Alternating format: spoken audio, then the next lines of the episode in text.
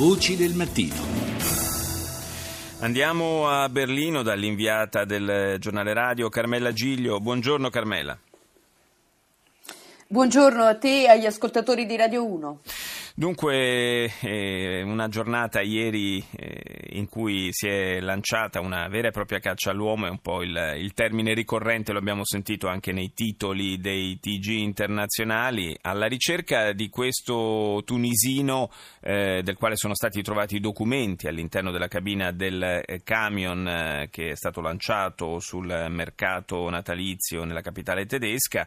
E questo tunisino, questa è la cosa che insomma, chiama in causa un po' tutti i meccanismi diciamo, eh, con cui vengono gestite queste situazioni, eh, era, non solo era stato in carcere in Italia, ma doveva anche essere espulso.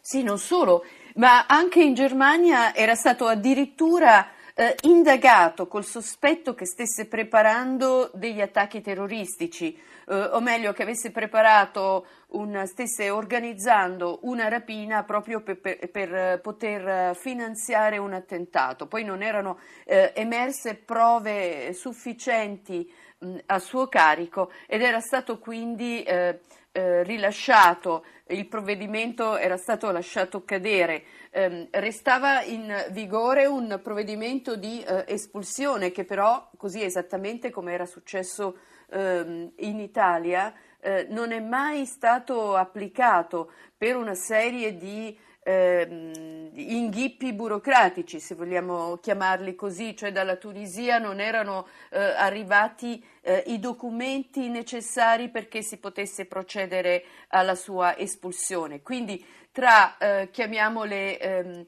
eh, leggerezze, delle, delle falle eh, evidenti nel, nel, sistema, negli apparati di, di controllo, fino a delle ehm, eh, problemi, chiamiamoli burocratici, eh, ovviamente necessari, previsti dalla legge, è previsto che perché un cittadino straniero venga eh, espulso eh, ci sia la collaborazione del, del suo paese eh, d'origine, ma in, nel caso di Anis eh, Amri addirittura la Tunisia per lungo tempo, così come aveva fatto con le autorità italiane, anche con le autorità tedesche, aveva eh, addirittura eh, negato che Anis fosse un cittadino tunisino. Ah, ecco.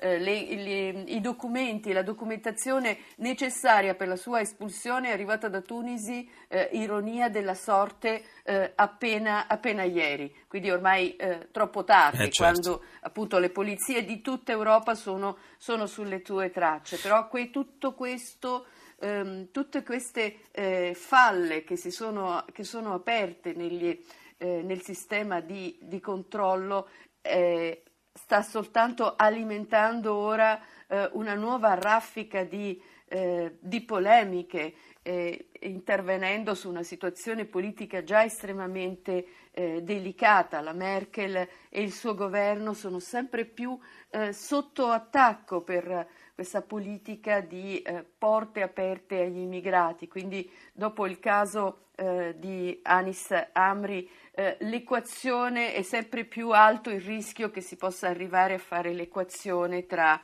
eh, terrorista e ehm, eh, immigrati, sì, eh, richiedenti asilo. Eh, Carmela, c'è un, un, dato che colpisce, per la verità, guardando un po' anche ai precedenti attentati compiuti in Europa, cioè spesso i protagonisti di, di questi atti terroristici, eh, si è saputo a posteriori, erano noti ai servizi di intelligence, erano stati segnalati alla polizia, eh, erano teoricamente monitorati. E allora eh, non è tanto un problema di funzionamento dei meccanismi di prevenzione quanto poi eh, di, anche forse di normative che consentano di neutralizzare questi personaggi prima che effettuino attentati e, e compiano e facciano danni, anzi forse nel momento in cui sanno di essere eh, monitorati e di, di essere prossimi all'espulsione sono ancora più stimolati a fare qualche cosa.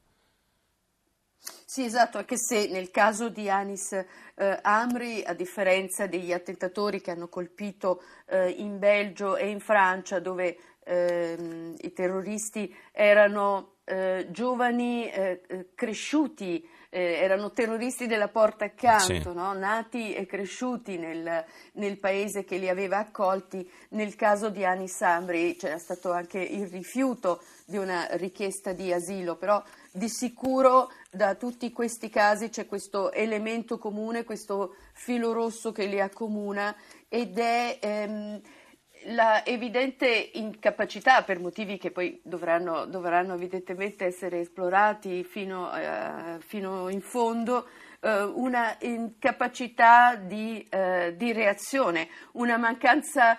I vari organismi dello Stato, è successo ed è successo anche qui in Germania, sono, mh, mm, si sono comportati come compartimenti stagni incapaci di, di dialogare e quindi eh, non si è riusciti ad arrivare alla fine in collaborazione tra gli apparati del Ministero degli Interni, il Ministero della, eh, della Giustizia, gli organismi giudiziari, gli organismi di polizia, non si è riusciti poi eh, ad arrivare ehm, a neutralizzare eh, questo, questo, giovane che era eh, schedato, conosciuto per la sua frequentazione degli ambienti dell'estremismo islamico e addirittura di un eh, reclutatore dell'ISIS eh. che è stato eh, arrestato appena un mese fa, lo scorso, lo scorso novembre. E anche su questi, su questi, temi, su questi temi delicati, su questa eh, necessità di dover ehm, adattare le normative ad una eh, realtà nuova che ha fatto eh, irruzione nelle nostre vite e nel eh, così come nei nostri, nei nostri, paesi a livello pubblico eh, stanno discutendo, sta discutendo anche eh, il governo tedesco. Questo, questa è la grande, la, grande, la grande, sfida, credo, eh, per la politica non solo tedesca, ma insomma un po' per tutti i paesi e naturalmente anche a livello europeo. Io ringrazio Carmela Giglio, inviata del giornale radio in Germania, per essere stata con noi.